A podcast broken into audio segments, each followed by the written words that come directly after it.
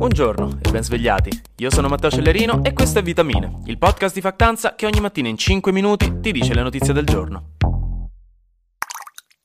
È morta Tina Turner, raga. Che brutta notizia! È morta ieri una delle voci più importanti della storia della musica, del rock e del soul e della musica afroamericana, chiaramente. È morta a 83 anni a Kusnacht, in Svizzera, dove viveva da tempo ormai e aveva addirittura rinunciato al passaporto americano. Dicono proprio non ne fregava più nulla, voleva proprio vivere lì. Ma perché? Con tutto il bene, ma perché vivere tra tutti i posti in Svizzera, in un paesino della Svizzera? Ora, probabilmente no, verrò silenziato dai servizi segreti svizzeri, mi prendo le mie responsabilità, però davvero, cioè, i paesini svizzeri mi danno l'idea di essere i posti più noiosi noiosi in cui succede meno roba sulla faccia della terra.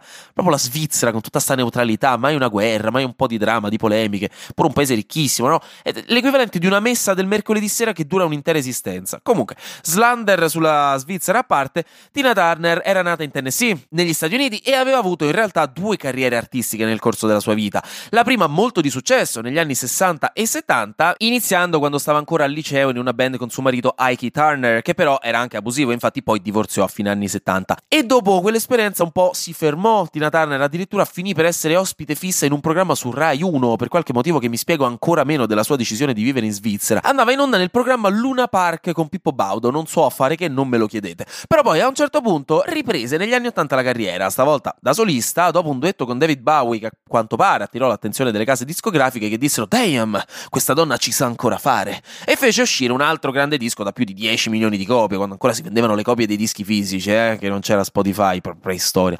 Era molto amica di Mick Jagger dei Rolling Stones e fece anche un famosissimo duetto con Eros Ramazzotti nel 97.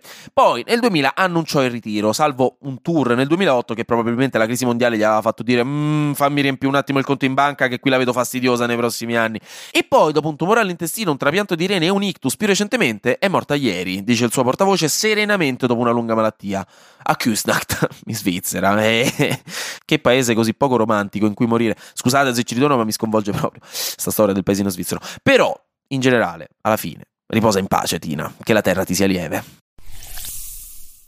Arriva poi un'altra notizia terribile che ci accomuna un po' a quella gente che commenta sotto i video di TikTok in cui gli dai un'informazione nuova su un potenziale rischio per la salute, tipo quando uscì l'informazione secondo cui cucinare in casa con il gas senza far areare bene l'ambiente porta un bel po' di rischi respiratori a causa del gas bruciato, che no, lì ti dicono "Eh vabbè, ormai pure respirare fa male, non si può più fare niente, ma che palle, avete scocciato", come se lo facessimo apposta, no, a decidere a tavolino cosa fa male e cosa no, giusto per dargli fastidio a questi onesti lavoratori del mondo occidentale. Raga, queste cose ve le diciamo per voi, non dovete prenderle prendervela. Comunque, però, stavolta noi invece possiamo prendercela. Vi do l'autorizzazione. Potete dire, eh, ma non si può più fare niente, fa tutto male. Perché uffino, che brutta notizia sto per darvi. In pratica, il problema della plastica, che non dobbiamo dimenticarci che è un problema infinito nel mondo di oggi, parallelamente alle emissioni di CO2, perché se anche riuscissimo a risolvere per grazia di Dio il riscaldamento globale, comunque dovremmo gestire anche la pandemia di microplastiche che abbiamo iniziato a trovare letteralmente nei ghiacci dell'Artico, nei mari, nei pesci che mangiamo, nel sangue umano e nel latte materno. Una diffusione quasi maggiore delle caramelle rossane in una ciotola di vetro colorato a casa delle nonne italiane o dell'ombrellone con la stampa della superficie dell'acqua celeste della motta negli stabilimenti balneari, pensateci. E dobbiamo preoccuparcene ancora di più perché, secondo uno studio pubblicato sul Journal of Hazardous Material Advances, anche riciclare la plastica, che dovrebbe essere la cosa più nobile del mondo, può emettere una marea di microplastiche. In pratica hanno fatto uno studio sulle acque e sull'aria emesse da una centrale di riciclaggio della plastica nel Regno Unito, nuova e fatta bene con i filtri dell'acqua e tutto quanto, e hanno trovato che questa centrale emetterebbe ogni anno fino a a 75 miliardi di microparticelle di plastica per ogni metro cubo di acqua utilizzata. Che regalo, so che sembra complesso da immaginare, penso sono tante, 75 miliardi di microparticelle. Comunque, soprattutto perché questa centrale è molto attenta, è nuova e gestita bene con un buon filtro dell'acqua. Figuratevi cosa potrebbero fare quelle vecchie o quelle costruite da vostro cugino Arnaldo, che non vi fidereste di lui nemmeno per gestirvi il gatto durante i weekend.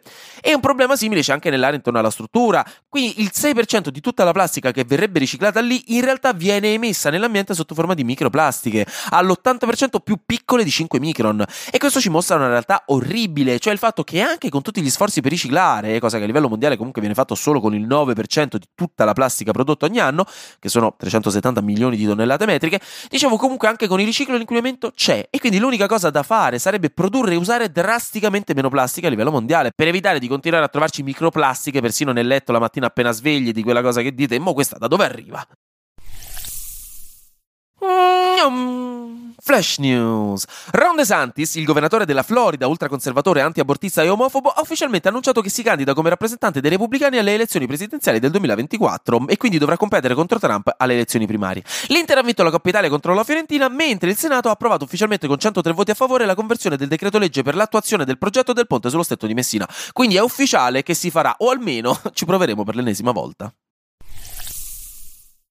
Infine, ieri sembravano aver dato una buona notizia, quella per cui in Francia hanno finalmente approvato una legge per vietare i voli aerei brevi, quelli per cui tra cecchini, imbarco e volo uno ci mette di meno a prendere un treno, praticamente. Comunque, i voli che sono sostituibili da due ore e mezza di viaggio in treno, che di suo è un'ottima cosa, ragazzi, cioè, brava Francia, perché i voli aerei sono il mezzo di trasporto che inquina singolarmente di più e che nel complesso rappresenta il 4% delle emissioni totali europee, visto anche che spesso vengono presi per tratte ridicole questi aerei, no? Tratte cortissime, senza parlare dei jet privati, però vabbè, quello è un altro discorso. E questa legge francese voleva ridurre l'utilizzo degli aerei per le tratte brevi, perché il treno funziona bene uguale, alla fine.